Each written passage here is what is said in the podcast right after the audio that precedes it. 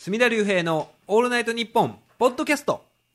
隅田隆平の「オールナイトニッポン」ポッドキャスト。185回目ということで184回目聞いてせっかくあのねこの方の関三順ボイスを堪能できるかと思いきや1時間10分にわたって私が喋り続けるという展開にねがっかりされた方もいらっしゃると思うんで、えーこの185回目はねたっぷり、えーこの方に喋っていただきましょうどうぞ、えー今回のゲストはこの方ですえっ、と M 角です。よろしくお願いします。もうえこのポッドキャストは1年以上間隔空いてますかね M 角さんこ1れの年半以上だと思いますね。ああもうでもね去年の活躍は随時このポッドキャストでお伝えしてましたから大活躍と言いますかい。いやー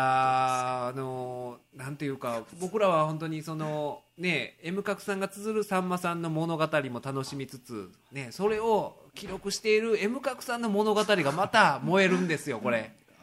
もうね M 角マニアとしては。い。やもうもうすごいですよ。西西日本一の M 角マニアですよ僕は。本当に。でも住所教えてくれないという 昨日あの畠山君にあの、まあ、言ってたじゃないですか。あのツイッターで次は M 角さんがゲストでって言っててほんでメールとかまた送ってきてねって言って形で送ってたら M 角さんによろしくお伝えくださいと。えーゴミを拾うからね。であの今年こそ住所聞けるといいですねと。まあなんとかね M 角さん住所をゲット。今年はしようと思うんですが。いやあのー前からね僕 M 角さんには出ていただきたいなと思っておりましてというのもですねその M 角さんがついにそのなんていうかほ本丸まで乗り込んでいたというか今まではね新幹線に新大阪の京都の間乗り込んでいってた M 角さんがついにさんまさんのまあまあ司会をさんまさんが司会されるさんまさんの特番の、えースタッフとして関わるという快挙を成し遂げたといいますか。あの番組正式名称何でしたっけ？えっ、と誰も知らない明石家さん。ま史上最大のさんま早押しトーク。えーでですね。はい。そうなんです。これがねもう本当にあのご覧になれてなかったんですよね。い。やもうまたあの渡しますわ、えーブルーレイをもうねもうすごくいやあのこの何年間かテレビであんだけ感動したことないです。正味の話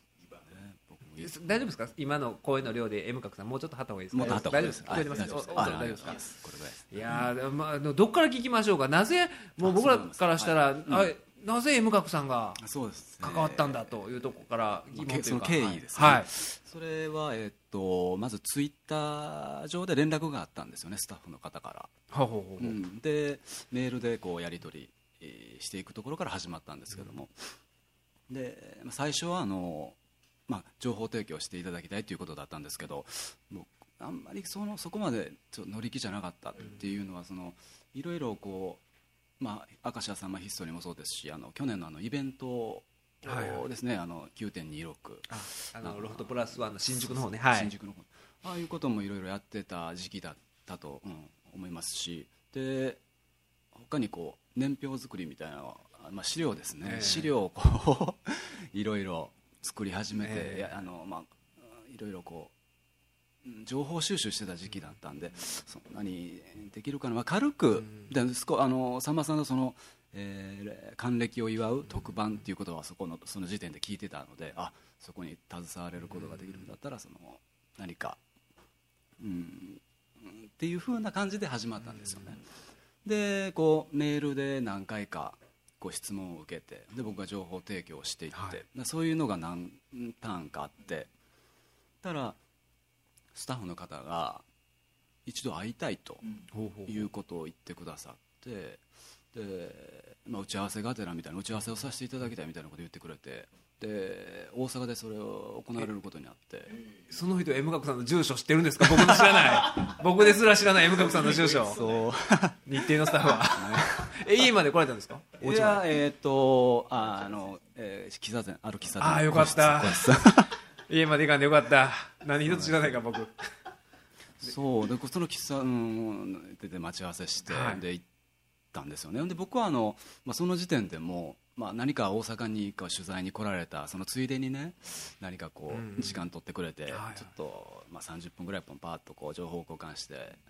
終わるかなと思ったらまあ結局盛り上がってしまったという。で何ですかね。まずその、まあえーディレクターの方が2人来ていただいたんですよ、でそのこのために来てくれたみたいなことも言ってくださって、えー。あそうなんですか。ありがとうございますっていうところから始まって、でその方ねあの法律ができる法、えー行列行ごめんなさい、はい。行列ができる法律相談所ですか、はいあの番組のディレクターさんで、はいであの番組っていうのは特番でさんまさんがもう、まあ、半分レギュラーみたいな、まあ、定期的に。何ヶ月一遍やってますよね。そうですあの全て携わってるみたいで。で他には、えー明石家さんまの「転職で転職」っていうね、特番があって、あれも定期的にやってあってもう今まで4回やってるんですけど。でそういう番組に携わってるっていうことの話を聞いてで、まあ、いろんな話をしてくれるわけですよね、ええ。そのまあ、裏話であったりとかそのさんまさんはこういう。ね、あの 表には出てない出てこないような、まあすら知らない、スタッフだけが知ってる、はい、でまたいい話なんですよね、それが。えで、まあ、もちろんその行列もやってはるからしんすけさんのお話とか、まあ、ちょっと僕も興味があったんでいろいろ聞いたり。でそこから始まっていってえあーどんどん盛り上がっていってね。で僕が一番こうなんていうかスパークしたというのか。ー あのね、自分で M 言わないガムさんが自分でスパークっていう。いやもうまさにもう爆発してしまっえた喫茶店で瞬間が喫茶店で。喫茶店でちょっと爆発してしまって、はいはいはい。なんでしょう？それもうめっちゃ気になりますね。そうなんですもう自分でも驚いたんですけどね、はい。で、まあ、その方あの編集え番組のへ行列の編集もされてて、でこう、うんまあ、映像素材をこう編集していく中でさんまさんのアップをこう撮ってるカメラもあるじゃないですか、はい。じーっとね。でそのアップを見てたら僕はねあのついつい見とれてしまうと。編集の我も忘れて。でじーっと見入ってしまうんだっておっしゃるんですよ。で要はそのそその素材をねもうじーっとアップの素材を、まあ、VTR を見てるさんまさんの素材だったんですよねっていうことそうはなんですよ。だから M 方角さんと全く同じ趣味思考の趣味思考。僕あの去年のあのイベント。イベントであの、ね。ラブさんまそうなん10ですよ。好きなさんまさんのベスト10発表された、あれ何位でしたっけ？えー、とあれ多分7位だったと思うんですよ。7位。あのーさんまさんをの VTR を見るさんまさんを見るのが僕は好きだという。まあワイプで自分のそうですねはい。えあのなんか映像を見てるさんまさんを、はい。またお茶の間で見る M 角さんその表情を、っていううん、の変化とかを見るのが好き。そのまさにワイプを作ってる人ことですね作ってる人だが同じ同じ M 角さんと同じ気持ちで。そう。ししかもそうそう作っていったというのを聞いた瞬間僕もう思わず立ち上がってだえてしまう。あここんだけそれ落ち僕着いてる M 角さんがですか？そうなんですよ。そうなんですよ。これで僕はちょっと盛り上がってしまって。あーそれ好きなんですよ。それが分かる人がいるんだとこの感覚っていう。いや僕らはまあな確かに。いやあの時シーンとしましたよ。いや確かに言われてみたらそうですけそどっていうんですけどそれを、ん。であの自分からそういうことを。そうなんでそれを詳細にこう語ってくれるんですよその。この時はどうやったみたいな。そうですね。このその表情の変化である。まさにその視点だったんですよね。でその方僕と、まあ、ちょっと下ぐらいなんですかね、30代後半の方だったかなでそこからねもう僕も時間忘れるぐらい長時間にわたるそのちょっと会話をして。まあそれはそこで伝わったホマソウルメイトですよ。ね。まあ、でまあ聞き上手である方だったし、ほんでその方もいろいろ話してくれる、はでもとにかくもうすほんまにどれぐらい喋ったんかな もうもう気づいたらもう閉店時間で。まあそのウェイトラスウェイトレスさんがたまに来てくれるんですけどもうもう早う出て行ってくれないかな もうやめてくれと。もうもうもうもうもう声かけんといてくれと。そうそうもうそもうそれぐらいのスパークしてそうスパークしましたね。っていうのがあってまあいいあれですよ。最初からこのね出会いがね出会い頭から。そうそこからその、まあ、この特番の話になっていって、でこういうエピピソードをちょっと集めてるんですけど、なかなかないですけど、でそれをどんどん話してあこんなどうですか？的なことをやっていくうちにあこれもこれやったらがっつりちょっと関わらせていただきたいなっていう気持ちになってでそこうん、そこからだったと思いますね。でもうメールでもとにかくねすごく細かいことまですごく質問をしてくれるんですよね。まあだからっていうことでで僕もその刺激になってその明石家さんまヒストリーに関するまあああそうかここのポイント抜けてたなとかそういう発見にもなったしまあそういうことで余計僕もそれを調べて、まあ、だとにかく返して返してっていう。まあお互いがこの高め合う関係。よく男女で言うじゃないですか。高め合う関係みたいなこの三枚を高め合えるいたんですねついに。でこの映像ありますか言われたらもうガーッ探すじゃないですか、はいはい。でそれを送って。でその画像があるかない。あこれは持ってないですね。でもじゃあこの、えー雑誌記事にはこういうこと書いてあるのでそれを参考にしてみてはどうですか的なことをずーっともうものすごい数だったと思いますね。数で言うたら。だからそれぐらい真剣にその特番に取り組んではったっていうのも。でその時にその一応そのまだその時に決まってたあ台本とかもいただいて、でもうん放送日のもう2ヶ月近く前からそのあることは分かってたんですよね。あその番組があるということ自体は。これは内うん。密にしていただいてということでいただいたのもそれ嬉しかったしあこういうふうに台本ってできてるんだとか思いながらあほんでこんな内容なんだっていうところからまあ始まったんですよねいましたか？やっぱりそのテレビ局にもそういう。あすごくその方もお笑いが大好きでダウンタウンのうんファンあの世代あまあそうですにだからさんまさんにね、うんまあ、そこまでのその、うんあれはなかったみたいなんですけど。で僕逆にそれで質問されて同じ世代なのにはい。どうしてさんまさんなんですか、みあたいな。あまあまあだからその結構だから僕らも最初に M 角さんに持った疑問ってその辺ですもんね、うん。あ確かにさんまさんすごいけどそこまで僕らの世代でなんでっていうのは、でもその人も言うたら、まあ、あもうもちろんプロなわけでいろんな番組やってる中でその人がそのさんまさんのその顔に見入られるっていうのはやっぱりさんまさんが特別なわけじゃないですか、そうなんですよ。ちょっと僕もスパークしましたよ。今嬉しさでいや本当に今今。立ち上がりそうになりましたけど。いや今もスパーク。その時に言われた時本当にそういう気持ちになって、ああっていうことになったんですよ、ありますなそういう出会いが。まずそれでもうその時点であの番組がああいう感動的なもんというか素晴らしいもんになるのはその方向性は決まったんちゃいますかねこれ。メールをそう、うんやり取りさせていただいたんですけれどもその放送当日まで、はい。そのうん、それが具体的にどういう内容になったのかとか、えー僕の情報がどれぐらい反映されたのかとかいうのは全然まだ聞かされてなくて一体どういう仕上がりになるんかなって、まあ、僕も楽しみではあったんですけど、まあ、不安でもあったのは事実なんですよね。でじっとこう待ってたんえですよね。でまあちょっと本編のことについてちょっと何点かね。あ放送さ思ったれたことをちょっと本あーね時間の都合もいやあるのでもう全然大丈夫ですよこれはもう。なんですけども、えーまあ、その番組の中で、うんまあ、特に印象に残ったところを何点かちょっと、えー僕が思ったことをちょっとお話しさせていただきたいんですけども、はい。でえーっとあるコーナーで、まあ、企画で「さんまが本気で怒られた笑えない四大事件」ああやりましたねやってましたね。はいはい。で、まあ、さんまさんが今まで過去にこう怒られた、うんそういうエピソードを集めた。でこれについてもかなりこうメールのやり取りをしてで当初決まってたその予定もいろいろたくさんあったんですけど結局これ 4, 4つになったんですけどもねっていうのはやっぱりこの今回あのやっぱり、えーこうこのエピソードに登場する人物にその取材をしていくっていうのがやっぱり基本にあったみたいなんでかなり NG ああなるほど。出たらしい。さんまさんにこういうふうに起こったことがある。でこういうふうに、えー使いたいんで取材させていただきたいっつったらこう NG になったっていうのがよく僕は聞いて。で僕ももう何点出したか覚えてないぐらいその怒られたエピソード、まあ、細かい、まあ、直接的に怒られたっていうんじゃなくてこういうのも怒られたうちの一つじゃないですかみたいなのをまあメールで、はいはい。まあ、向こうもちょっと迷惑だったかもしれないですけども長文でねぐわーっと送っていって。スパークが継続してますから。その時は継続してますね、でその中で僕はあの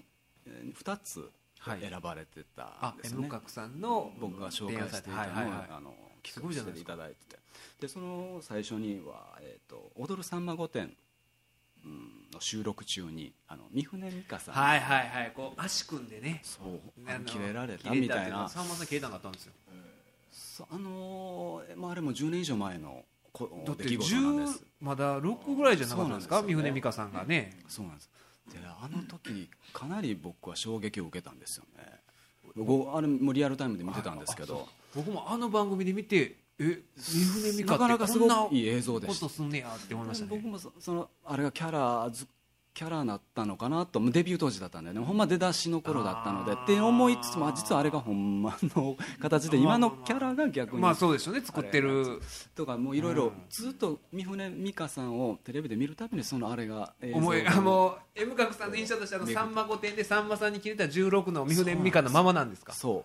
う。であれ2回ぐらいこうしでああのキャラだったんですけど、あれから、えー夫婦でえー出演されるようになってからもうガラ今リと、のうん。基本的なああいう方でと。ずっと頭に残っててもやもやしてた感じはあったんですよ。でだからもう M 角さんとしてはずっとどっちかというとあのジョージ側の気持ちというかお怒ったら怖い三船美佳をしてるから。いやまジョージ目線ジョージ目線ですよね。ジョージ目線なんですジョージも言われてるんちゃうかとすごかったでしょ？ただいやいやほんまにそのね、うん。あのね僕もびっくりしたんですよ。あいやあのまあそのねえ離婚したん違う違ったっけ？みたいな感じでさんまさんがその結婚したばっかりの三船美佳に言うんですけどそれ何回かねあのゲストで来た時にちょっと前に言ったことをまた言ったんですよ、そしたらマジマジ切れしたんですよ。それがほんまに怖いんですよ。いや本当成長のない進歩のない人間だなって思いましたみたいな。言うんですよ。三船美佳が明石家三枚ですよ。大師匠にジョージも言われてたとしたらね 家でね。まあ、結構カッ あれもカットされててもう立ち上がってさんまさんにこう近寄ってまで言ってましたからね。あれあんま放送されてたのかな。とにかく周りの出演者がこう抑えて。っていう感じだったんでもう角さんずっとそればっかり気になって三船美佳見るたんびにあの時の怖い三船美佳で。でそれも今回あの直接会った時にこれを、えー紹介させてもらってこういうあエピソードがあります、これがずっと気になってるんでぜひなんかこうっていうまあ種明かしができて。よかったですねそうなんですよ。ほんでえあでもおそらくその NG が出てるっていう話は聞いてたので、NG になるんじゃない？あの映像ねなかなかいやイメージ悪いですよ。ほんまはこういう子なんかなっていうふうに思っちゃいますもんね。ねまあその時当時オンエアされたっていうことはそこまでね深刻な何かっていうのはなかったと思うんですけど。で、えー見てみれば、えー紹介されてて三船美佳さんもそのコメントをしてましてたっていうそれがまたちょっとこう面白かったというかす。ごくねなんかいい感形じでなんか終着点としてはほんであのさんまさんの言う通りになっちゃいましたみたいなんで。だから M 角さんのモヤモヤがこの十何年なぐらいのモヤモヤが。うん、すっきりしたん、うん、しかもあのご自身の提案によって自分の悩みもすっきりという。それがあったんであよかったな。っていう。自分の自分の気分を。もう多分生活小百科で阪神・巨人が自分であ漫才して相談して自分で答え言うみたいな。ダイヤ分からん。何やわかん。ないなんか例え合ってるかどうかわかんないですけどいやーああれそうでしたか。あれねいまだに僕でもなんか僕もモヤモヤした。いまだに解決したのね残ってるんですよ。あれちょっとどう考えてもマジっすもんねあれ。昔のあのですか。16の頃の三船美佳さんの。ヤンキー風にねしてってあげたにしてもね少し笑いを入れるんかなと思ったらそのまんまでしたから。もう本当にしかもそれをでもそれはそれですごい度胸ある子やな思いましたね、うん。さんまさんにやるんですからそれを。当時からもうトップなわけでさんまさんは今出てきてああいう感じでコメントするっていうのもすごいなとだから三船美佳もいざとなったら神田正輝にあの切り方今もできるわけでしょ。こら。みたいなこら進歩ねえなこの野郎みたいな。まだそうそういうのがなるほど。でもう一つここのエピソードで紹介されたのがあのヤンタンのプロデューサーであった、はいはい。あの大鍋さんにえーさんまさんがヤンタンを降板させられそうになったっていうエピソードがあのね。あるんですよね。あのいいまあまあ、ちょっと簡単に説明するると、まあ、さんまさんが、えーとまあ、ファンを大切にしない行動を取ったり、でまあ、スキャンダルが発覚したりしてね。でもうヤンタンのイメージに、まあ、そぐわないというのかなん、ね、ちょっとイメージじゃないということで、えー大鍋さんはあの辞めさせようとすると。その時の、えーヤンタンのさんまさん担当だったディレクターの方たちがその間に入って、なんとかさんまさんはもう、まあ、継続することができたっていうそういうエピソードがあったんですけどもね。で、まあ、その後ね、まあ、さんまさんヤンタンを続けられるんですけど、まあ、その中でこう、まあ、大鍋さんとはだんだん打ち解けていってで、まあ、交換日記のようにね、こうまあ、手紙のやり取りを、まあ、するんですよね。でそれがまあこうちっちゃいメモに書かれた、まあ、短い内容なんですけど、まあ、それさんまさんが書いたのを、えー大鍋さんのデスクに置いといてその、うん翌週来た時にさんま返事を大鍋さんが書くっていうそういうやり取りをされていたっていう。で、まあまあ、一応さあの大鍋さんに怒られたっていうことでそれを紹介して、まあ、これ採用されたんですけども。まあ、大鍋さんいうのは、あのね、ちょっと補足すると、まあ、ヤンタンを立ち上げた人なんですよ、のまあ、大プロデューサーで、えーそね、その人とずっとあれはでも感動的なエピソードでしたよ。いろいろ。ほんであれ僕ね気になってるのがさんまさんがメモ書いてはったじゃないですか、交換日記の中でなんか紙が変な紙なかったですか？松松山松山千春のなな何でしたっけ？あれ。なんなねなんか松山千春のなな何やったかなあれなんか変な毎日放送のあれであのメモですよねたなんかメモで、うん。なんか松山千春なんかようなんか松山千春なんねかなんか、ね、そんなんに書いててあれああれはさすがに知らないですか？なんであれなのかは。あそこまで見てなかったです。ね 僕その内容ああ 今度チェックしと うんあの内容もすごく良かったし僕それはねあのえーっと大鍋さんが、はい。えー昔あのサンテレビのはい。はい番組で、あの八方さんの番組でねそれを紹介されてたんですよね。であこんなメモがあるんだと思って思ってたんです。で今回、えーそれをうん紹介することになって、あのスタッフさんが、うんまあ、大鍋さんのご自宅、うん。に取材されて、まあ、奥様に、えーこの使っていいですか？みたいな話をした時にその奥様がそのメモは、えーっと大鍋さんの遺品の中にね、あの保管してますっていうことになって、それを出してきはってその現物を紹介してくれたんですよ。み見せてくれた。その瞬間が僕は今回一番ちょっと涙腺が緩んだというか。あれはねそのしかもそれは M 角さんが言ったことがまあきっかけとなってそこまでそのまあ協力してくれるね奥さんもいらっしゃってということなんですがいやあれほんまに僕も見ててあのシーンはねそのあのヤンタン絡みの物語は素晴らしかったですね。ほんであの私一緒にねイベントやってる影山さんっていう同志社女子大学の教授の,、あの影山さんがもともとヤンタンのプロデューサーで、それこそな、まあ、いつもその大鍋さんでも、まあ、プロデューサー辞められた後もみんなあの MBS のあのプロデューサーディレクターの人は次ヤンタン誰キャスティングするとか全部相談行ってたらしいんですよね。あ。のこれでいいんかなとか自分の決めたことが正しいかどうかみたいなことも判断を決めた後とかあるいは決める前ですかなんか言ってたらしいんですよずっと。だからものすごいその大鍋さんっていう人っていうのもあのその私が影山さんから聞いた話によるともうなんなんていうんですかねもう精神的なもう支柱のような存在であり続けた人らしいんですけどその人の物語をえー MBS という関西の局のその人の物語をあの日本テレビのさんまさんの特番でやってくれたのがほんま嬉しかったって言ってでいやそれ実はあの僕の知り合いのその時ちょっとあのすごいもっとなんか慣れなしで言い方でして申し訳ないかもしれない。僕もうマブダチみたいな住所も知らんのに M 角さんいう人がやったんですよそれはみたいな。手柄感それはまあ僕が見出したぐらいのね いやでもまあ柳田さんとか博士さんとかいろんな方いらっしゃるのに僕が見出したあの住所も知らんくせに言いましたよ。ああすごいその人会いたいって言ってましたその。あありがたいですね。影山さんも。いやあれは嬉しかった言うて。すごいですね。うんそまあ、内容がねそういうさんまさんのこのエピソードが多くの方に知られるということも嬉しかったし、で本当にさんまさんはもしもねあの時に大鍋さんに本当に辞めさせられてたら、まあ、ヤンタンやってないわけで、まあ、ヤンタンやってなかったら僕はここまでね、まあ、さんまさんのことを好きになってなかったと思うし、まあ、僕のこんこんなに好きになったきっかけっていうのはヤンタンをのさんまさんの発言を記録しだしてからどんどん好きになっていったわけで。だからもう自分のルーツをたどるみたいなもんですよ。そうなんです。もファミリーヒストリーというかその M 角ヒストリーもをう原点なんですよね。でもそのなんですかねそのもちろん明石家さんまヒストリーもそのメモ、えー記録したものがあるから書けるわけで、でもなんともさんまさんののなんていうんですかねこうその、まあ、歴史をそのものの、うん見ている番組も38年ぐらいですかね。もうそのさんまさんのそういえばああれを見てもうグーッときてねもう胸が熱くなって。うん。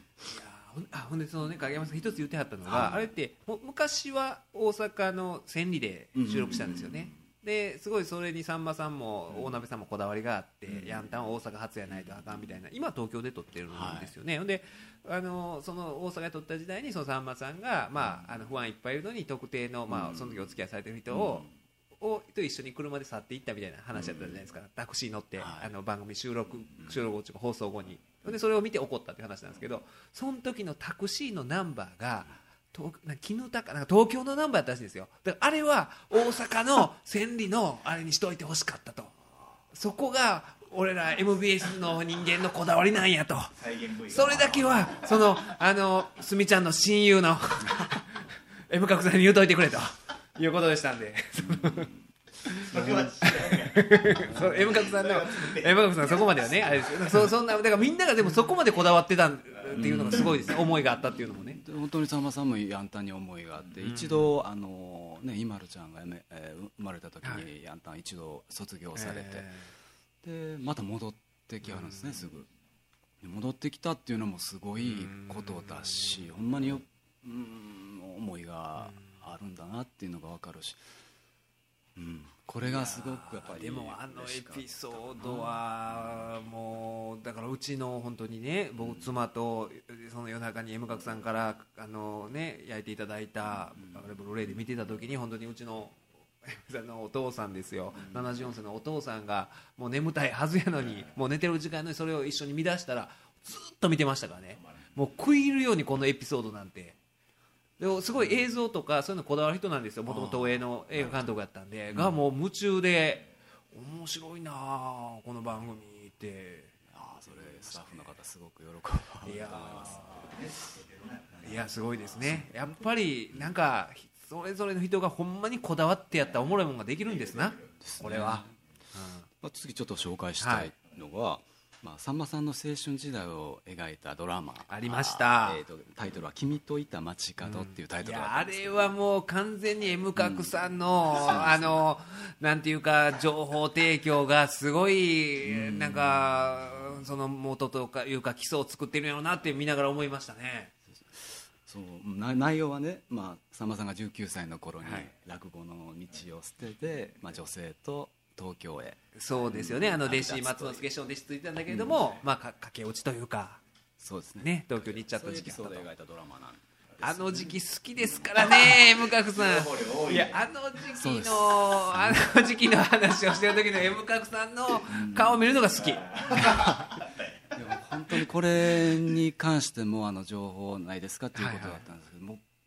めちゃめちゃあるじゃないですか。めちゃめちゃ。まあ本当に迷惑だったと思うんですけどももちろん明石家さんまヒストリーで書いたあのも全部送りましたし、で僕がさんまヒストリーのああっこの部分を書く上で、えー重要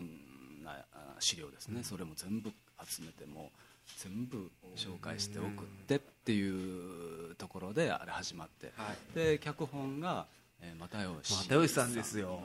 多分おそらく急遽決まったと思うんですよね。であれが大体15分ちょいぐらいの、ね、あドラマだったと思うんですけど、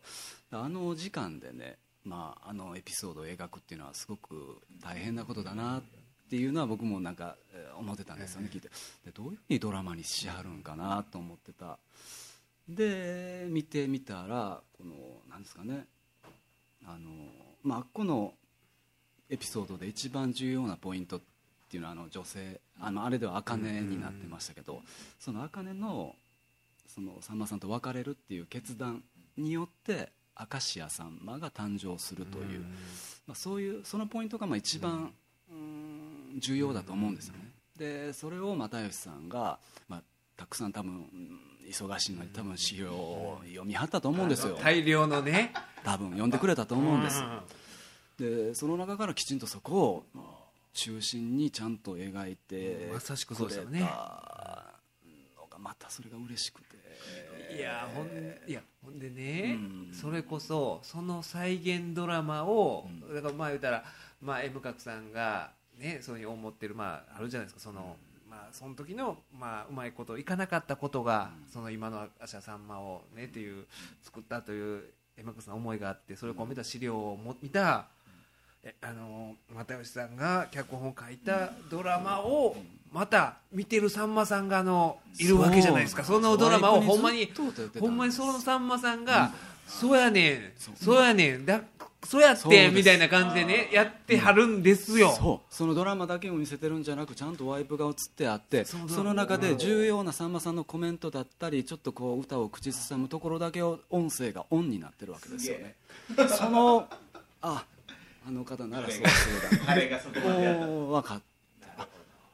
こういうふうに仕上がったんだと思いながらいやーあれはだからほんまにほんまにねあの別に向角さん関わったから言うわけじゃないですけどさんまさんも満足そうに僕には見えたんですねすごいあのあワイプで。そのまあだからあれをまうん。あ、内容はまあ言うたらさんまさんあのあのエピソードを語る時って、まあ、たくさんバージョンがあって、まあ、いろいろあるんですよ、はいはい。まあ、結末が違ったりもしたりするわけで、でもそこがまああっこで紹介したいっていう部分ではなくてやっぱり、うん、若い2人が、まあ、19歳なんですけどね、その2人が別に喧嘩したわけでもないのに別れを決断して、まあ、さんまさんをあ後押しするというのか、それを決断したっていうところがもうグッとくるポイントなんですよ、そのそれがなければじゃあさんまさんどうなっていたのかなんてもう本当にわからないことだし、うん、っていうふうなことなんですよねこのああとねあのドラマで、あの主人公のさんまさんの役のあの人何ていう人でしたっけ、えー須田将暉さん。今人気あるね。あで女性の方もでもうそうなんです。あのさんまさん役の人がそれこそさんまさんの携帯模写を、はいはい。ねあの小林茂の携帯模写をやるときにそれいつもさんまさんの携帯模写のフォームに、フォームにこだわるのが M 角さんじゃないですか、そのほんすごい正確にやっててそれを小林茂の前でやった時ほんまに本域でより精緻な正確に真似をしたとかいうのがあるじゃないですか。エピソード M 角さんの好きな、でそのドラマでその彼は本当にあれは絶対見て勉強してますよねさんまさんの。本当にねえっとね僕がね聞いてた主演俳優の方は違う方だったんですか？本当にもう急に決まったみたいで。でで撮影期間も1日、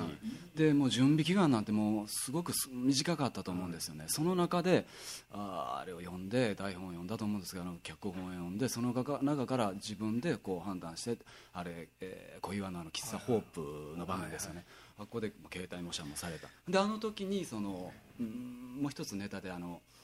あれ最後にあのあれ閉店間際にやったっていうのは僕のヒストリーでは書いてあって、で、えー客を喜ばしてそのさんまさんのそのネタを聞きたいがために客が残ってたみたいなさんまさんからそれを聞いたことがあったのでそれを、えーヒストリーでは書いたんですけどその中でね、えー須田さんがねあの、えー我がホープは永久に不滅です」っていうまあセリフを、はいはいはい。まあ、あの時当時あのさんまさん小岩で、えー長嶋さんの引退セレモニーを。ね。昭和49年。はい。あご覧になられてて、うんお長嶋さんは現役を終えるのに俺は何もまだ始まってないやないかっていうようなことをおっしゃってて。で僕はそれを聞いておそらくそのおホープでやってたネタの中でね、うん使ってたんじゃないのかなと思って僕はそのヒストリーに我があホープは永久に不滅ですっていうのは僕のあれ脚色だったんですよね。あそうなんですか。そうなんです。それをね須田さんが、まあまあ、うんもちろん脚脚本にはあるんですけども、それを言ってもらでも一瞬たほんの一瞬なんですけどももう脚本家になって。い気分を味わわせてもらって本当にうわー嬉しいなっていう。あすごく嬉しかったですね。ー いやでもねほんまに漫画入った。いやだからねそれ多分あのでもさんまさんってだからさっきあの M 角さんおっしゃった通り、まあ同じ出来事でもその時その時でいろんなストーリーを言ってらっしゃる方なんでしょうけども、でもそれほんまは言ってなかったとしても多分さんまさんはそのストーリー好きでしょうね、きっとその M 角さんの作られた。それはねわからないですけどもし次同じ話をするときにさんまさんがそれを入れてたとしたらいやもう泣くと思います。その真実を超えていく。個人実これエピソードで語っていやそんなんてありますもんねあともうポイントはそのなんていうんですかねその須田さんとあの新川優愛さんっていう方女優さん。あ女優さんあのね今その女性もよう出てる人ですよのそのあの2人の別れのシーンですよね、あの決断してこう、置き手紙を置いて去っていくっていうあのシーン。あさんまさんから語られる時ってすごくあっさり、まあ、語られるわけですよ。でも2人はこう涙を流しながらっていう、まあ、そういうふうにあの本当にその別れたくないのに別れるっていう状況はさんまさんもそうだしその方もおそらくすごく悲しかったほんまに悲しかったと思う。さんまさんからはなかなかそこは、うん。言わない。それをそういうふうに表現してくれてたのがまだあ嬉しいなと思ったしあの挿入歌も嬉しいですよね。ねよかったですよねその時代のあのそうなんです、ね。でさんまさんが当時聞いていたっていうそのエピソードも僕も聞いてるし、で「グッバイ・マイ・ラブ」はまさにあの二人を歌ってるような、あれをで僕もそのヒストリーではこう使わせてもらったんですけど、あれたださんまさんが当時をあのようあの時聞いてたわっていうエピソードを聞いてたからそれを付け加えただけで別にさんまさんが発言されたわけじゃないんですけどね。ああいうふうな形で2人でよく聞いてたのかはよくわからないんですけどおそらく聞いていたんじゃないのかなとか思って。いやでもね絶対そうだと思いますよ。その時、あそういうことがあるから、なんかあるじゃないですか。その曲ってそうじゃないですか、まああの僕ら並べたらダメですけど。まあそれ184回目の話のノーミュージックなんです。いやでもねこの時に聞いてたあれやとか、っていうので、うん、だからそれをつなぎ合わせるのが M 角さんの役目ですから。すごいな。すごいですね。いやー、うん、でもねほんまになんか再現 VTR とかってドラマとかってなんかチャチなイメージあるかもしれないですけどいやほんまにまあいやーようできてましたね、うん、話としても、うん。ちゃんとね東野さんがちょっとねまあ面白いやねあのちょっと茶化すような役もあって再現ドラマに引き戻すような役をね、なんかまあ軽い役というか、えあえてーあるあえてそのなんか演芸場の支配人みたいなんでね意地悪する役みたいなんでなんかコントみたいなコントねみたいなのをしてる部分があったんですけどであのーえードラマではちょっと描かれなかったんですけどあの後、え2人は一度再会してるんですよね。あれおさんまさんが大阪帰って、まあ、弟子修行を再開してその半年後ぐらいに会うんですけど、その半年間ねさんまさんあの近鉄難波駅でこう待ち伏せしてたわけですよ。ただそれは、えーっと誰かから、えー友達から、えーなんですかねそのあの女性がアルアルバイトをしてると難波で。で利用する駅が近鉄難波駅っていうことを聞いただけそれを当てに、えー言ってたわけですよ、まあ、来るか来へんか分からんわ分かんないですね。どの時間か分かんないし。それをずーっとさんまさんは待っていて。でもう今のさんまさん絶対ありえないことじゃないですか、まあまあ。ね。まさんを待つそういう M 角さんみたいな人がいてもね。感情がまずそんなんないと思うし、その力もまあでもああいう人は感情もあったりするかもしれないですよ。感情はいく60になってもあるんだけれどもいやまあできない存在ですからね。僕それもう今のさんまさんの中にはない要素だとまあ思まあそううんですですかねねそれで？う ん今もめちゃめちゃ受けてるじゃん。思い出し笑い。自分で思い出してない覚えてないねんけどまあその半年後にね、まあ、その再会するときにその女性は、えー男性と腕を組んで現れるわけですよねでさんまさんそれをしらっと見てすっと去っていこうとするんですけどその女性から声をかけてきて、でその男性を紹介してでもうその男性にはさんまさんとのその関係も全部話していて、あ聞いてますというふうなすごくいい感じの男性やったらしいんですけど、でそれを見てもうさんまさんもなんかこう一つ踏ん切りがついたというかもうやっぱりちょっと未練というのか何かがあったから待ってたと思うんでね。でそこできっぱりそれをあの女性があ断ち切ってくれたっていうことでそこからまたさんまさんがねこう伸びていったっていうかもうもうそこに集中できたというのかでまたその恋愛観も多分そこで大きく多分変わったと思うのでそこからさんまさんって恋愛はたくさんうんされていく。でそれをたくさんされてそういう経験からそういうトークの幅も広がっていってまあ言うたらもう、えー恋のから騒ぎとか踊るさんま御殿ともうつながるそこがまさに原点なんじゃないのかなっていうぐらいその女性がそういうふうにもう新しい一歩を、えー踏み出していたっていうことがすごく僕は、うん。もちろんこれは全部さんまさん側の、えー証言であるわけで向こうのその女性の証言はまたちょっと違うかもしれないけどもこれはまあさんまさんがあーおっしゃってたことだしそのポイントは外してないんじゃない？大きくは外してないんじゃないのかなと思うのでね。あのお番組ではそれはもうあれ以来会ってないっていう方向にさんまさんはそれがいいと思ってされて、まあ、そういうふうにいろいろエピソードは変えていく方なんでね。なかなかその真実っていうのはつかめないんですけどもでもそれが面白ければええやないかっていうのがさんまさんのスタンスだと。もうねそこをちゃんと描いてくれたのがすごく嬉しかった。であの中でまあね新助さんのことにも少し触れていてありましたねその営業行った時の話とかを、もしもあの漫才コンビを組んでいたらすぐはいはい。離れていたんじゃないのかなっていうのをさんまさんからちゃんと口から聞けたしあなるほどなと思いながらもしもあの時にコンビを組んでいて、えー解散沙汰になっていたら、まあ、ひょうきん族での共演とか、えーもうなかなかどういうふうにかどういうような形そうなんです。よ僕やっぱりそこだったと思うんですよ。あの断った理由っていうのは僕その1点しかないと思ってて。あのやっぱりさんまさんは紳助さんとのその2人で営業行くことになるんですよね。75年とか76年っていうのはまさにその時だし。で話しててもすごく、面白かった。さんまさんも笑って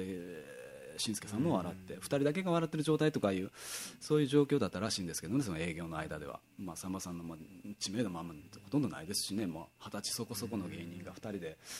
雑談みたいなことしてて。でも手応えはあったしこれこのまま2人で組んだ方が売れるっていうことはすぐよぎったと思うんですけどそれでも断ったっていうことは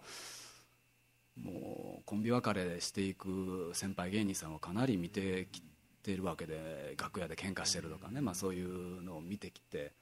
やっぱり離れたくなかったんじゃないのかなっていう思いからそれをさんまさんのちゃんと言葉でこう聞けたのもそのあのポイントで嬉しかったんですよね。いやでもね僕だからそれを判断できる人やからあんな2人とも大成功したんちゃうかなと思うんですよねだって多分そのねあの二十歳ぐらいの今これから、えー売れていかなあかんっていう若手の人らって多分おもろいもん同士で気が合うもん同士で組んだら絶対成功するっていうところでしか見れないと思うんですよ、でもそれを超えてそのバランスとか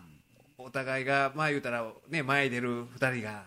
ね殺し合うんちゃうかとかいうとこまでって普通多分考えが及ばないと思うんですよね、だからそこまで考えれるだからその頭の良さというかねそのあったんでしょうね直感というか。だからそれがすごいなと思うんですよ。友達でいたかったのかもしれないね。ですねそれも僕思いますね。もうあるかもしれないし、うん、いやーでもいろんな答え合わせをまあね。え言うたらそういう。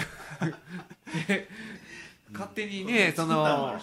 えすごいですよねテレビを使ってしかもさんまさんの特番ですよ。こんなに反映してくれると思ってなかったので、もう驚きの連続でした。それはねあそんだけ反映しててしてたらクレジットに M 角って入れないとさすがにそれはって思われたんでしょうね。だから僕その辺もあの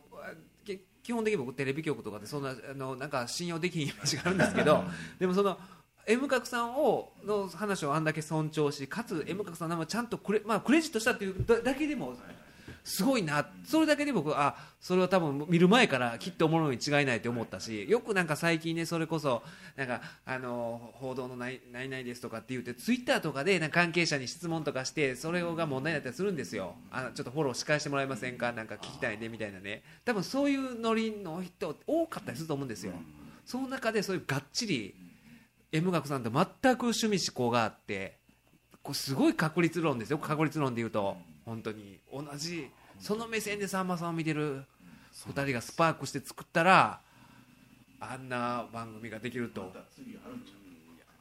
それはねわからないでもねあれ、ま、あのどどんどん言ってくださいねほんまに。あまあさもう最後になるんですけども、千円札のエピソードあですね、のーあれはもう何ですかあの話。ねえ。最高やないですか千円札。ねあのーまあ説明ちょっと説明します、えいいですか、まあいいですいいですよどうぞどうぞ。あのーまああれ、えーさんまさんのファンが、うん。まあさんまさんにこのえー千円札千円札にまあ、えーメッセージを書くわけですよね,、そうですよね。いつかこのさんまさんに思いが届きますようにみたいな。たどり着きますようにとたどり着きます願いを込めて大好きですっていうそのメッセージを込めて書いてそれを千円札を使ってそれが巡り巡ってさんまさんの手元へ渡ったっていう、まあ、ファンの間でもちろん有名なエピソードだし、でそういうエピソードがあって。でさんまさんは当時それうんさんまさんの手元に来た時に、まあ、番組で呼びかけたん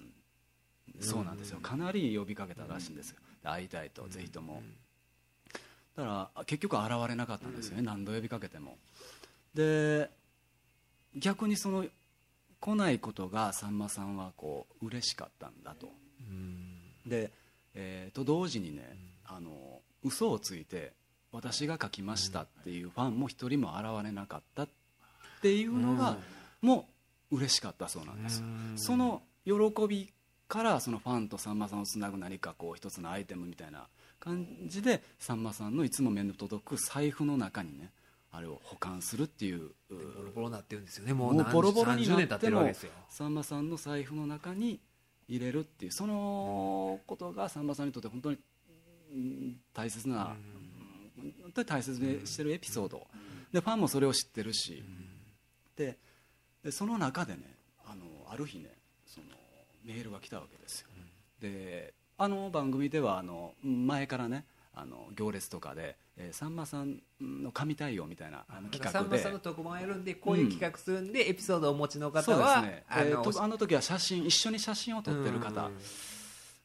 ぜひともエピソードを添えて送ってくださいっていう募集をかけてって。でそこに、まあ、写真ではないんですけど、どうしてもお伝えしたいことがあるっていうメールがいつ来たらしいんですよでそれがもう放送日の本当にもうほんまちょっと前ですよ。少し前。あそうなんですか。僕がそのメールをいただいたのそれが少し前なんですよ、はほんであのその方と、えーとにかく話を聞きに行きますと取材しに行きまはいはいはいすっていうメールをつ直前にいただいたんです、で確かもうその日にね、えー行くことになる。で何かチェックが必要ならばちょっとこうひ何かあー情報ありませんかっていうことで、えーメールをいただいたんですよね。あで僕はねちょっと待ってくれと思ったんですよ、これはやばいなって。え どどういうまあ今も説明した通りなんですけども、あのまあ本当にさんまさん大事にしてるエピソードだし、もしも偽物が現れたあーなるほらど全て壊されるんじゃないのかなっていうそういう思いがよぎったので、まあ、それこそねもうもうすぐにメール返さなあー会ってしまうわけですよね。会ってしまうね。まあそのあのそれを信じたらその女性ですと手挙げた人と会ってしまうと、よく そうです歴史をねじ曲げる可能性があるから。でも全てのマーティーですよマーティー。そうストップしてあかんと思ってもうそれを、まあ、とにかく千円札。持ってる千円札千円札エピソードを。集めて。あその情報が全部合ってるかどうか本人に確認をするために。こういうエピソードです、でさんまさんはこの千円札のエピソードについてこれぐらいの思いを込めてます、で今までこの、えー千円札の、えー画像も添付して、えーこういう文字ですと、で文字も僕は確認してほしいと。筆跡をちゃんと。そう。で当時のこの発想っていうのは多分中学生ぐらいの発想だと思うから現在45歳前後。じゃないのかなもうそ完れよりもプロファイリングしようじゃないですか。えー年下だったらちょっと疑ってかかった方がいいんじゃない？で文字もきちんと丸文字でやっぱり当時流行ったような丸文字なんですよ。で、まあ、小学生の子らがうんあの発想も難しいと思うしああいう時代になるのかなとも思うしあある程度しっかりした時代だったんでねで大体中学生ぐらいだから、当時中学生ぐらい。ほんで間違いなく、えー伊藤博文の千円札に書かれてるっていうことは、えーチェック確認した方がいいですよ。何のどの千円札に書いてあるのか。そういうことをねもうそれこそ何万文字か忘れましたけど、もうねもうこの FBI 捜査官だけはね。今も息もついやそれすごくあかんとだ思ったんですよ、ね歴史がねじ曲げられてその人がもし違う人なのにちそういうこと言い出して真実がねじ曲げられたらって本当にさっき言ったマーティーですよ。あのバックトゥザフューチャーで。もうあわもう目に浮かびますもん。全てを置いておいてもうご飯も食べずに一心不乱でその資料かき集めてメールを何万字のメールをする。多分1時間ぐらいでまとめたと思うんですけどもね。すごいなでそれを送らせてもらってまあ結局その帰りはなくて、どういうふうにそれがもうそれめっちゃ心配なないですか M 角さんからしたら。そうなんですよ。でまあ蓋を開けてみればあの、まあ、筆跡鑑定もされてましたそうなんですよ。番組内で。筆跡鑑定。で。さんまさんが持ってる。心配。は M 角さんがしそうなんです。それ M 角さんが言ったからじゃあります。そこまで言ったから。うわそうなんじゃないかなと思ってね。僕も嬉しかったんですけどね、でその相手の方があの看護師さんをされてるそうなんですよ。であそれはねもうお忙しいから、なかなかテレビとかラジオとか聞く機会もなかなかなかったのかなっていうのもあなるほどと思いましたし。でそれなぜ気づいたのかなって気づいたのかっていうとあのサンマスマップ美女と野獣のクリスマススペシャル。あここでさんまさんがそのエピソードを紹介されていて、でそれをたまたまあー家事をしている時に、えーその方が確認をだからはっってなった。とだからそれまでは看護学校とか行き出して忙しいじゃないですか。ほんで夜中夜勤とかもあるしさんまさんが言ってる時は見れなかったらしいんですよ。見れなかったんだけれども、そのさんまさんがその自分のエピソード千円札のエピソードを言ってる以外の時とかは、あの見てたらしいんですよ。見る時あるじゃないですか。ほんで見ててで見ててでなんか一応いろいろ過酷な仕事じゃないですか看護師は。で大変な時にさんまさんがさんまさんはいつもやっぱりあの昔好きだったさんまさんはいまだにみんなを喜ばせてると言って思い続けてはいたらしいんですよ。それが偶然そういう形でその自分のエピソードを知るに至ったんですよねあの人が。でいつかこれを伝えたいということが今回につながったという、だからもしもね本当にあれが本当でほんでその筆跡鑑定もしてくれたもう全てが揃ったと僕はまあ信じることができたから感動することができてあの方が最後望んでたのはそのさんまさんにハグをしてほしいっておっしゃって最後ハグをしてそれがまあエンディングになるわけで。いや本当に良かったなっていういやいやそんでねあの、あの時に最後のエンディングで、まあ、あの僕の大好きな笑顔のまんまですよ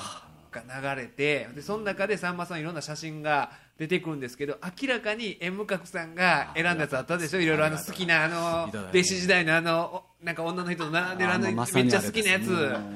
M 角さんが好きなやつなんですよ。はい。あれさえあったらもう何倍でも 飯何倍でもいける写真が。あれも芸人になられてから初の写真だと思うしあれが一番古い写真であると思ってるんですけどね。だからあれは M 角さんがこういうあの週刊誌にあのこの昔の週刊誌こういうのがありましたということを紹介してそれからだからちゃんとね一応当然そのどこどこのでものですっていうのもあの引用してって言われていやあの時にほんま笑顔のままが流れてでねこのエンドロール流れる中で M 角と僕はその結論を知ってるのにもう去年あの天竜の引退試合と この M 角さんのあのクレジット？だからそれこそ今あの言ってた千円札の女の人のストーリーがあるわけじゃないですか、M 角さんも一緒なんですよ僕からしたら。M 角さんもの思いもその千円札じゃないですけど思い続けていろんな記録して私に行ったりとかそれこそそれがあのねメルマ旬報で博士さんのメールマガジン連載するようになってということもあって俺最終的にあの番組でそのねリサーチとして結実した M 角さんの物語も裏ではあるわけじゃないですか。それがだってあれ M 角さんの物語もし次回同じようなさんまさんやっぱりすごいわあのそういういろんな話があってってなった時に M 角さんの話十分それで扱われてねエピソードとして。もうだって神対応それこそ神対応の数々というかそのねそれは思います。みんな神対応。その言うたらなんかねそれこそおもろかったあのハワイのね旅行先であれおもろかったですよね。ハワイでその学生がね旅行行っててもうねあのなぜかハワイで一人来てたさんまさんとが声かけてきて喋っててほんでほななー言うて 帰って思ったらまた現れて最終的にコンドミニアムにまで現れてっていう。ほんでそれぞれ別のところで写真撮ってるんですよ証拠写真を。ほんでまたいるまたいるみたいな。ほんまかいみたいなのあったんですけどほんでその人たちはでもあの時に若い時にさんまさんっていうまあ言ったらトップのもう飛ぶ鳥を落とす勢いの人と、こういうふうに喋れたという思い出があったから今仕事でなんかどんな人と会っても緊張しないんですよみたいなことをねその人が言ってはったりするんですよ。だからそういうエピソードってほんまにだからそれこそそのそう数々の神対応があったんですけどだって M 角さんのあの質問書ですよ。その新幹線に乗り込んでいってあのねタウンページのような分厚い質問書。それででも終わってないんですよ。あの ねヤング OO の初期の頃までしかカバーしてないその質問書を書いてね。ちゃんと答えを書いて返してくれるさんまさんでこんなん神対応どころじゃないわけじゃないですか。そういう思いを持ってらっしゃる M 角さんの物語があの結実した瞬間っていうのはいやもうこれ朝の連続ドラマとかやってほしいですよ M 角さんのも。ほんまにずっと。いやもうねいやーそうなんですよね。その千円札のエピソードがあっ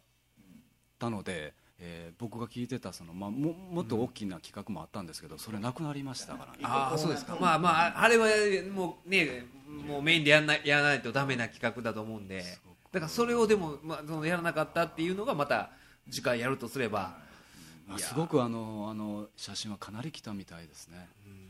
その中であのああいうハハワイと、まあ、僕スパルタスロンのあれもあああよかったですよね。あいう物語がたくさんあるんだなと思う、ね、寛平さんがあの結構大変な時にあれねあの、俺行くでって言うてさんまさんがついていってちゃんとテレビの企画になったっていう話ですよね。でそれはその寛平さんとの関係性だけじゃなくてそれに参加されてた他の参加者の一般の人とのストーリーもあるんですよ。っていうのがもう至る所であるわけですよそれが。毎日のように当時あったんでしょうねそういうのが。なんですよ。うんああいうのは。いやほんまにスターですよね。でそれこそねあの千円札のエピソードと別にあのソープランドのエピソードもあるわけですよね。さんまさんがソープランド行ってる話を聞いてもしソープ嬢になったら会えるんじゃないかっていう人もあったっていうこの奇跡的ないやすごくないですか？その、ね、方の話も聞いてみたいし。ねえ。いやーでもいやー。そんな特番だったらいやねほんまにでもねいやマジであのーすごかったですよ、うん、あんだけななんでしょうあのーうんひひ人のことというかでもねこうねまあまだ知り合って数年ですけど M 角さんとねこう付き合いさせていただいててこういうことって起こるんやっていうのがすごいあって。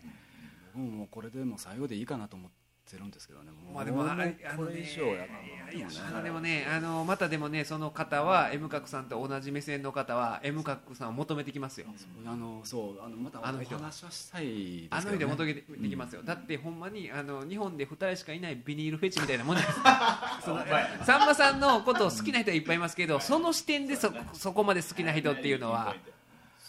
嬉しかったですね。これはまた求めてきた時に答えてほしいですよね。やっぱりほんでそのなんでしょうね。まあ僕らイベントね柳田さんと TG さんと、まあ4人でイベントさせていただいてて、まあその喜んでいただいたんですけどやっぱりその中でああいうなんでしょうね。もうまあプロのあの人がテレビ番組でああいうふうにね作るとこんなことになるんやっていうぐらいまあ完成度が高いですしうーんなんでしょうおももうなんかあんまりテレビとかね見る機会が減ってきてるんですけどでもあの番組は本当になんかテレビの魅力というかそれを詰め込んでたようなねそうそう還暦の年にそういう最後の締めのね単還暦特番の締めみたいな感じでそうなんですよね。やったそういうの番組に携わることができてもう幸せやなと思いましたね。ー素晴らしかったですね、うん。こういうだからねあの物語が本当にあると思ったら頑張らなあかんなとか思うんですよ。こういう M 角さんとかのねやってらっしゃること見たりとかしたら。ほんまにこの M 角ストーリーをね。だから僕はその M 角ストーリーの語り部として今年も語り続けていこうかなと。ね。でま今回はねあれを作られたんですよね。あのさんまさんと木村拓哉さんのうん年表を、そうまそうあのスマップのあの今のね、うん。あの騒動と言いますか解散騒動。はい。それが初めて出たのが13日1月13日。はい。ですね。その日に届その完成品が届いたんですよね。だからそのあのさんまさんまさんはあのこの間のヤンタンでね、まあ、2か月ぐらい前から、まあ、ご存知だったと、まあ、おそらく、まあえー、3択の収録もそれぐらいに始まってると聞いてるので、多分おそらくその時に耳にしたんじゃないのかなと。でちょうど僕もその頃からあの作り始めてたんですよね。でどうしてもさんまさんと木村拓哉さんの関係っていうのはいずれさんまヒストリーの中で必ず出てくるしでそれを一つ一つこう見ていくのもなかなか、うん、エネルギーがいるんで、もういいその一時にこうガーッと集中してやらないとなかなか持たないと思ったので、まあうんそのテンション上がってたんでねその3択が、まあえー、と NGK で、まあ、木村さんと、うんまあ、コントやるとか、まあ、そういう話を聞いてああそういうふうにまたやるんやって言って、あんちゃんもこの機会にちょっとまとめとこうと、まあ、いろいろちょこちょこちょこちょここうもちろんまとめていたのでね収集していたので、まあ、2ヶ月でできたと思うんですけどもそれでももうなかなかしんどいうん中こうずっとやっていてでその中でこの特番が放送されたり、それでどんどん今度またこう元気が出ていったりしてでなんとか仕上がってでメルマ旬報でお世話になっている原監督さんにこう協力していただいてああいう形でね、印刷してもらってそれが届いたんですがちょっといいですか？ああ今日お持ちですか？持ってきたんですけどもね。個人のために作ったんですか？自分のために。これあそうね。とりあえずやね これあのさんまヒストリーの資料として、えー作ったんですよね。もうこ僕最初、えー原さんにね、はうーんまあ大体6万から7万字でい。6万か7万字で。仕上がるんじゃないのかなと思いながら作り始めたら、まあ、結局はもう16万字近く えーいっちゃって年結表局15万字年表とは言ってるんちですけれども。そう。僕これだから、えっと、読んでもらうのが目的じゃなくて、まあ、もちろんさんまさんにも木村さんにも読んでほしいなという気持ちはあるんですけどこれものすごい圧縮してもらったんですよ字をね。とにかく字がちっちゃくでこう広げてこう、うんざーっとさんまさんと木村さんの歴史がこう見れるっていうのが僕のやってほしかったことなんでもうもう原さんには無理を言って。でこう結局あの1枚では足りずにこう、えー、と2枚。ああ2枚でしてうわーでっかこれはすごいですな。これもデザインもあの全てあのねねおしゃれにまとめてるで。これを敷き詰めて M 角さんもでんぐり返りして夜はいやこれはでもすごい貴重な。1992年からさんまさんとスマップは出会ってるので、そこから始めてもううん今年の12月までのエピソードを書いたという。あのね、また僕この配信に合わせてちょっと写真撮らせていただいてまたねなんかツイッターかなんかアップしようか思うんですけどこれをこの熱意に動かされてね誰に言われるわけでもなく作っちゃう。またまあ協力してくださるね。あの原さんとかがいらっしゃるからこそかもしれないですけどすごいこの M 角さんを突き動かすものはね衰えませんなこれは。ますます。自分でフィールド作って自分で超えていくやんな。そうなんですよ。どんどん世界記録を更新していくじゃないですか。ブブカみたいに。ちょっとずつちょっとずつ。またかよみたいな。大層なもんじゃないんですけどそのどうしてもその疲れてくるわけですよやっぱ明石家さんまヒストリー書い連載していくのもなかなかしんどくて、で何かこううんモチベーションアップする何かが必要なわけで。でもちろん読者の感想を聞くことも嬉しいしあまたやる気出るわっていうのは読みたかったとか、まあ、今回ちょっと救済これにかと、うん、かかりきりだったので救済している中でもそうツイッターでおっしゃってくれる方もいるのであー申し訳ないなと思いながらも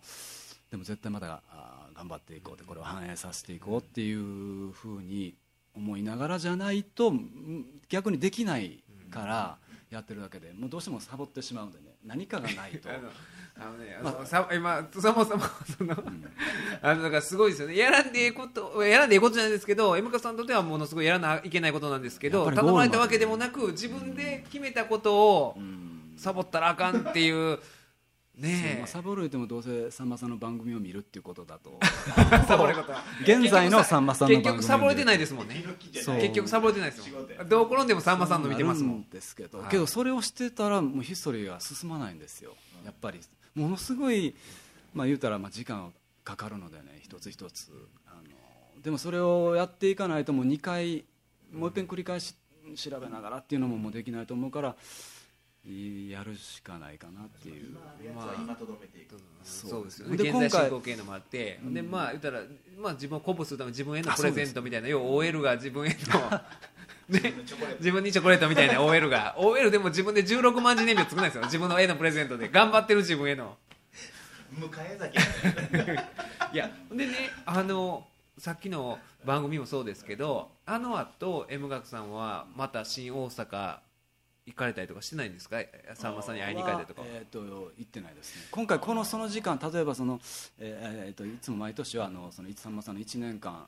の活動をまとめたものを持っていくっていうのがまあ恒例だったんですけどこうそうですよね。その時間をこれに当てようと思ったんですよあなるほど。あどうせ同じぐらい時間かかるんやったら今さんまヒストリーにこう集中しようと思って、っていうのもこれが一つ高橋さんは木村拓哉そうですね、まあ、今ちょっとどうしようかなっていう気持ちなんだけどとりあえずこれまあ資料として使っていこうかなっていう今どうしていこうかなっていう感じなんですけど、まあでも。スマップもああいう状態になったのでもちろんその木村さんに届くなんてこともないだろうし。いやいやでもいやでもね ほんまにでもね僕だから M 角さんがそのなんていうか僕はいいなって思うのがその僕やったらねああいう番組に関わったとしましょうよ。すぐ次回の収録に合わせて行ってさんまさんあの番組あのご覧になられたかもしれないですけど 僕あの、えーブレーンで関わせていただきました。ありがとうございました。みたいなもう行くんですけどアウトボクシングなんですよこの人は。常に距離を保つんですよね。そこがまたね M 角さんのみんなもっとインにインに行くんですよ、えーそれをねあのでもねあのこの間のその M 角さんのあの関わられたところを見ててもそのまあいろんな投稿あったじゃないですか、紙対応の。でそのさんまさんのそのに対するあの、ね、覚えてるでみたいな話をして全部なんか答えてらっしゃったじゃないですか、その中でもアウトボクシングの人のことの方が好きそうでしたもんね。なんか見てて。なんかちょっとグイッといじゃなくてなんか、うんまあ、みんな別にさんまさんに限ったことはないと思うんですけど、なまあ、それはあのなんでしょう。僕のか感覚かもしれないですけどあさんまさん多分こっちのエピソードの方が好きやなとか、うん、奥ゆかしさみたいなのを、うん、だからそういう意味ではこれほど奥ゆかしい男いないですからね。ビビってるビビってる。だけなんですけどね。押し入れの中に押し入れの中から。ほんまにドラえもんですかね。ドラえもんでももっと出るでみたいな。押し入れが。いっぱい押し入れの中でいっぱい出してますからいっぱいこのポケットからいっぱいいろんなもん出して。押し入れいっぱいになってるのにもう誰か助けたれよみたいな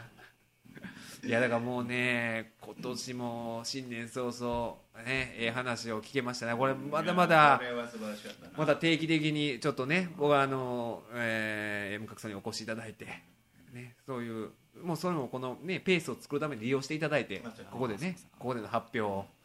いやあまあそれとあの、えー去年あの MVP ー あそうだいやいやありがとうございました本当に。あの、はい。僕リスナーの方は納得されてないと思います。いやいやいやあのねこれはもう、あ今回は MVP の授賞式ですか？忘れてましたね 授賞式をやるの。いや本当にね。えーいやもう MVP これね何年連続かでいくんちゃうかなと下馬評では。もういいきなり年表作ってうんるもう史上初の V2 に近いんちゃうかなと史上初の。これは快挙ですよ、ええいやまあそういう形で、え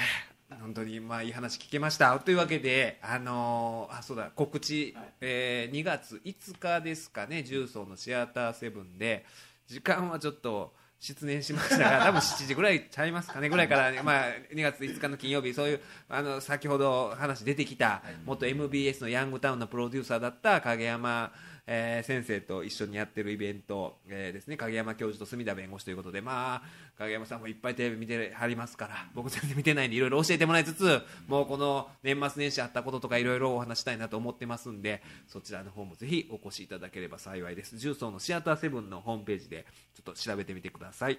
というわけで、えー185回目ですか。またメールご紹介できずに 申し訳ないんですが いろいろね海外の方とかからまだいただいてたりしたのでまた次回に持ち越しということで キャリーオーバーでどんどんメールがキャリーオーバーするんですけどまたぜひ、えー、竜えー竜兵アットマークじゃないわ、えー弁護士アットマークオールナイトニッポンドットコムの方まで個人の方の今あのメールアドレス言いかけてドキッとしたんですけど、まあ、それでもいいんですけどね別に。この規模だったら。炎上もしないんで。はい。そういうわけで、えー今日は M 学さん本当にどうもありがとうございました。ありがとうございました